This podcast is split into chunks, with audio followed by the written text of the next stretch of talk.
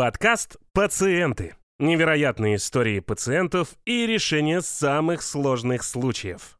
Без запахов. Нарушение обоняния после ковида. Выпуск первый. Всем привет, с вами подкаст «Пациенты» и его ведущие. Я, Юлия Муштакова, научный журналист. Всем привет, дорогие друзья. Константин Добрецов, практикующий врач, доктор медицинских наук. Меня зовут Михаил Хорс, я клинический психолог, автор нескольких книг о психологии, лауреат премии э, «Золотая психия», кандидат психологических наук. Сегодня мы говорим на такую актуальную для, ну, не знаю, миллионов, наверное, да, если брать весь мир э, людей тему, это потеря запахов или искажение запахов после коронавирусной инфекции. И помогут нам э, в этой теме Сергей Арутюнов. Здравствуйте, Сергей. И Анна Панина. Здравствуйте. Итак, э, сейчас что вот вы чувствуете? Вы оба переболели коронавирусной инфекцией. Сейчас, Анна, у вас есть запахи сейчас? Да, я вот сейчас чувствую запах кофе, запах лимона на столе, корицы. И, да, да, обоняние у меня замечательное. Вернулась, но вы прошли к этому такие непростые шаги. Долгий путь был, да. Сергей, вы чувствуете сейчас что-то? Абсолютно ничего, что странно. Анна сидит рядом, и тот запах кофе, который вроде бы там в 50 сантиметрах от меня, совершенно неощутим. А давайте вот поп- попробуем все-таки, вот возьмем вот эти вот предметы, да, вот, э, Сергей, вот, вот что, Анна, э, что вы чувствуете? Константин, помогите, пожалуйста. Ну, я могу помочь, но, в принципе, вот они тут все рядом. Правильные у нас вообще предметы, вот как, как с вашей экспертной точки Э, зрения? Нет, на самом деле предметов может быть массу, и они все пахнут. Просто мы выбрали наиболее яркие, наиболее знакомые. Палочка корицы, э, кофе, и, э, наверное, они всем известны. И было бы странно, если человек их не слышит. Мгм. Анна, вот что вы чувствуете? Давайте по очереди возьмем предметы. Я чувствую корицу, Сергей? запах бадьяна, кофе, все, что стоит Вся на столе. гамма. Вот, вся вот в гамма. этом маленьком очаровательном стаканчике, стопочке, находится, по-моему, поваренная соль. Нет. Нет, это не соль. Это сладковатый запах, э, напоминает... Что-то кондитерское. Может быть, это... Нет, ну вряд ли. это- А может быть, это ванильный сахар? Да, это ванильный Ура! сахар. Это ванильный сахар. Я победил.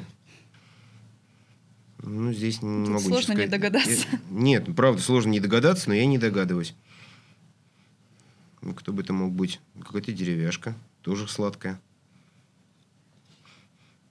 Дайте мне, что ли. Да, да, пожалуйста, вот эту палочку возьмите и точно. У меня, похоже, анасмия. Нет, на самом деле, Увы. действительно, э, у всех, Увы. у всех Да. уровень, уровень обоняния может быть разный, и это тоже вариант нормы. Но мы же говорим о патологии, о тех состояниях, которые возникли после перенесенной новой коронавирусной инфекции, когда пациенты некоторые на время, а некоторые и длительные и по сей день ничего не чувствуют, либо у них снижено обоняние, либо оно извращено. Вот как это называется? Есть у этого термина Есть, конечно, медицинский? термин, Скажите, это парасмия, когда есть э, искаженное обоняние, а когда искаженное обоняние вызывает неприятные аг- агрессивными э, формами, это имеет говорящее название какосмия. Как осмия? От слова какофония, да?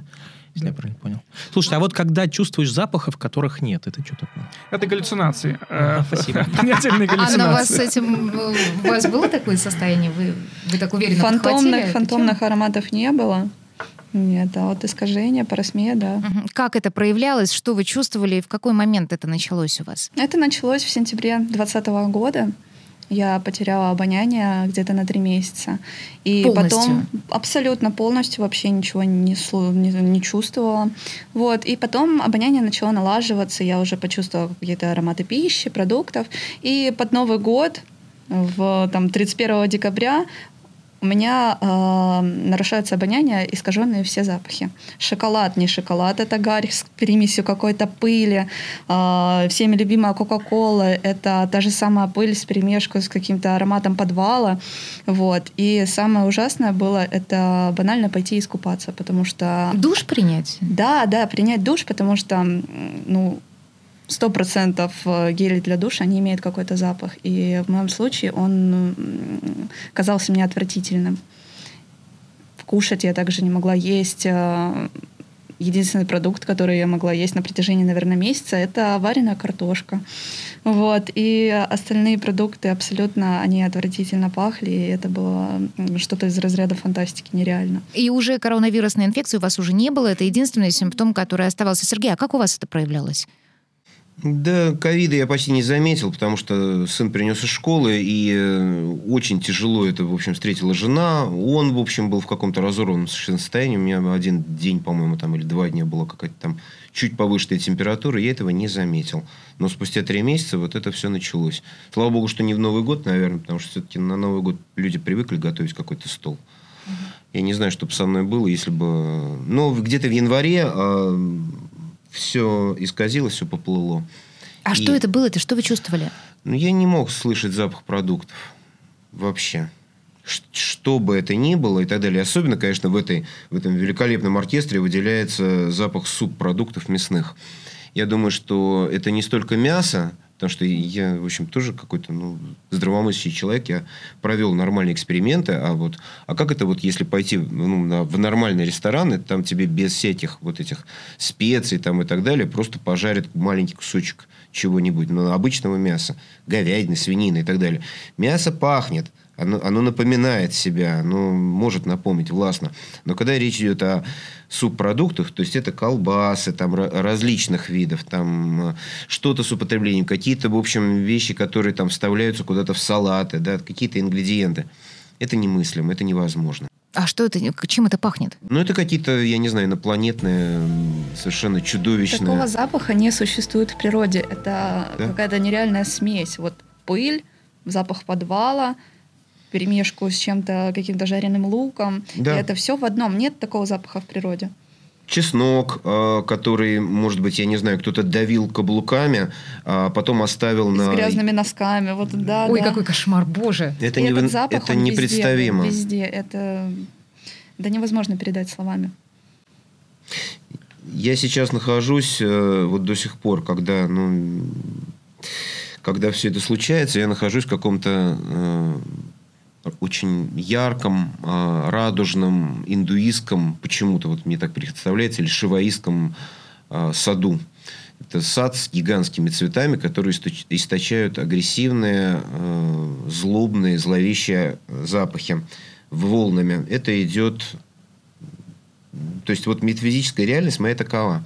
Это какой-то совершенно не русский, не европейский. Это сад э, ужасных цветов, которые норовят э, выбросить в меня какую-то пыльцу и э, чтобы, ну, я не знаю, ну, поломать эмоциональное состояние, как-то привести в какой-то, я не знаю, ну, в какой-то трепет. Вот, вот примерно так это. А Вот э, мне хочется узнать у наших героев, а насколько вот ваша жизнь э, стала невыносимой после того, как вы долгое время не могли ощущать те или иные знакомые ароматы? Насколько это было для вас плохо? Жизнь изменилась на 180 градусов. Вот я помню четко момент до и момент после.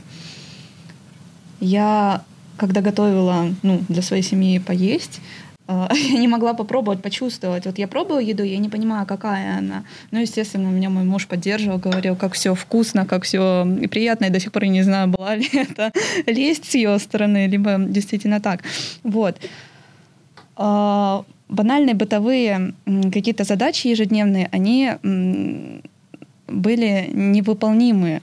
Просто невыполнимы, потому что ты не чувствуешь запахи. Если ты чувствуешь, что они э, искажены. И вот тут важный вопрос. Но вы ведь сейчас описываете факты, да? Искаженные запахи, я не могу там понять, я не могу делать то, что раньше делала. Какая была эмоциональная реакция на это? Потому что мы же понимаем, что в данных фактах, в данных ситуациях э, разные люди будут по-разному эмоционировать. Ну, нет одинаковой реакции. Я уверен, что среди моих знакомых там художников есть люди, которые скажут, ого, круто как, и пойдут рисовать под воздействием вот этих вот образов, которые нам сейчас яркие, да, сказали, какую-нибудь э, новую интересную картину. А у на кого-то, наоборот, угнетенно будет, да, э, э, кто-то воспринимать это. Вот у вас какая была реакция? Ну, конечно, в плане эмоционального состояния. Картины вы не стали писать? Картины я не стала писать, не было сил на это. Вот. После ковида общее физическое состояние, оно не особо-то хорошее было. А тут еще эмоциональный фон, он полностью угнетен. Ты, получается, находишься в каком-то мире, который полностью отрезан от э, какой-то цветовой палитры, вообще всех радостей жизни. Ты видишь все в черно-белых цветах. Да, казалось бы, обоняние, ну, запахи, ну, что тут такого. На самом деле это играет огромную роль в нашей жизни. Вот мы в жизни сталкиваемся каждый день с миллионами там, разными запахами, но мы на некоторые не обращаем внимания, точнее, на большинство, потому что это происходит каждый день день. Вот. А когда ты сталкиваешься с проблемой, то, что ты не чувствуешь, либо чувствуешь искаженные полностью ароматы, это, это огромная проблема для каждого человека. Вот я, я скатилась в депрессию. Я начала занимать, заниматься с психотерапевтом, которая, да, она мне очень помогла. Угу. Вот. Анна, вы сами психолог, да? Да, и психологи ходят э, к психологам. Сергей, а у вас как реакция была на вот такое состояние, такую ситуацию? Вы знаете, я в своей жизни знал э, состояние гораздо более тяжелое, то есть на, на два порядка. Это когда то например, ну, я буду говорить абстрактно, потому что не обо всем можно говорить вот так вот. Ну, когда ты ранен, допустим, когда проникающее ранение, и ты лежишь, и каждое движение, там, если ты вправо-влево отклоняешься, то это кровотечение, это боли, которые не так э, сложно успокоить. Я видел таких людей, скажем. Вот. А, и когда человек отсечен от привычного, ну, просто фактом того, что в его тело что-то вошло, да, там, операции, там, и то да все, какие-нибудь э, тяжелые контузии, когда ты находишься между этим миром и другим, и там все что угодно может обойтись. Если особенно это связано там, с областью головы, там, скажем, э, контузии, э, какие-то... Это что, схоже с таким состоянием, вот эта вот потеря знаете, я, я даже не сравниваю, я просто знаю, как э, люди тяжело переносят любые значит, вторжения в свой организм, любые, тем более, если это связано, там, скажем, ну, с обстановкой, приближенной к боевой. Так вот это в документах пишется. Поэтому ну, говорить о том, что отсечение запахов э, сделало, провернуло какую-то штуку такую, что я вот каждое утро вспоминаю, да, там первое, что я вспоминаю, это то, что мой нос плохо функционирует, какой ужас, я калека и так далее. Я просто не могу, зная, как э, как это в действительности бывает, когда человек действительно... И это, Сергей, один из приемов э, психологической помощи. Разумеется. Да? Сравнить с э, более я, тяжелыми какими-то Я историями. вспоминаю, как это было ну, вот, в госпиталях, там, э, как это было в Бурденко, как это было в Красногорске. Вот, вы знаете, там огромные филиалы, да, чем там наполнены коридоры, какая боль. Это только московский регион. Я не беру ни Ростов, ни там Ставрополь, ни ближайшие вот, вот эти вот заведения, где просто ну, вывозят раненых солдат и офицеров, в каком они состоянии находятся долгие месяцы, даже после излечения продолжается какая-то тихая боль, но она очень слышна. Если вы э, вы, конечно же, имели дело с последствиями. Многие люди сейчас проходят через это. Это непрерывный конвейер, он движется. Вот, поэтому, вы знаете, вот как-то сравнивать даже неловко на этом фоне. Но, с другой стороны, у человека, который, у которого за плечами хотя бы несколько десятилетий, особенно вот э, в таком среднем возрасте, в котором я нахожусь, важно иметь какие-то опорные точки. Это тоже прием какой-то психологической поддержки, когда а, будущее туманно, настоящее нестабильно. И вот этими опорными точками выступают как раз запахи. Привычные, знакомые запахи. Если ты заходишь в какой-то угол квартиры, и там точно стоит твой старый пылесос, старина, дружище, приятель, вот, ты знаешь, что там пахнет вот этой самой бытовой пылью, это такой очень небольшой уголок, но он не может не пахнуть. Это же живой конь, машина, да, он же столько прошел вместе с тобой. Или запах свежей краски а, запах весеннего дождя и этой отогревающейся земли в позднем марте, а эти лужи, а, а действительно вот эта гроза, этот озон, который раскатывается. Разве можно без этого? Это поддерживает тебя. Молодая зелень. Или я вообще не говорю о еде, я говорю о мире, который являет себя через все наши пять органов чувств. Потеря любого из них превращает нас в изгоя. Нет, не согласен. Нет, не превращает это в какой-то степени влияет на качество нашей жизни. Но если мы используем и, более того, привычным образом думаем вот такие формулировки, которые от вас, ребят, звучат, я изгой, у меня депрессия, у меня полностью жизнь закончилась, Вот эти формулировки и делают людей несчастными. То есть не сам факт потери в какой-то мере обоняния, а оценка этого факта, отношение к этому факту как к глубинной трагедии. И вы правы абсолютно. По пожилому, как пожилому, взрослым людям, да, у которых пожили, да, которые, у которых больше опыт, которые, может быть, теряли близких или видели, как, э, значит, страдают другие люди, им гораздо проще отнестись, э, ну, более лояльно да, к, к факту потери, частичной потери обоняния. Людям молодым труднее, но это не значит, что они вынуждены страдать. Действительно, психологи учат относиться к потерям, как вообще говоря, к норме. Потери обоняния, потери денег, потери даже близких. Ну, это часть жизни нормальная, не хорошая, не плохая. Но, Но это часть жизни, вы знаете, а я вот, вот поддержу все-таки вот Анну, да, может быть, вот как, как, как, как, как девушка девушку, мне кажется, вот они имеют право на то, чтобы относиться вот так вот именно к своей потере. Но вот вы все-таки решили не сдаваться, вы все-таки решили бороться за свое обоняние, ну, собственно говоря, правильно сделали, потому что существует большое количество методик. А вот давайте вот о них поговорим уже в следующем выпуске нашего подкаста «Пациенты».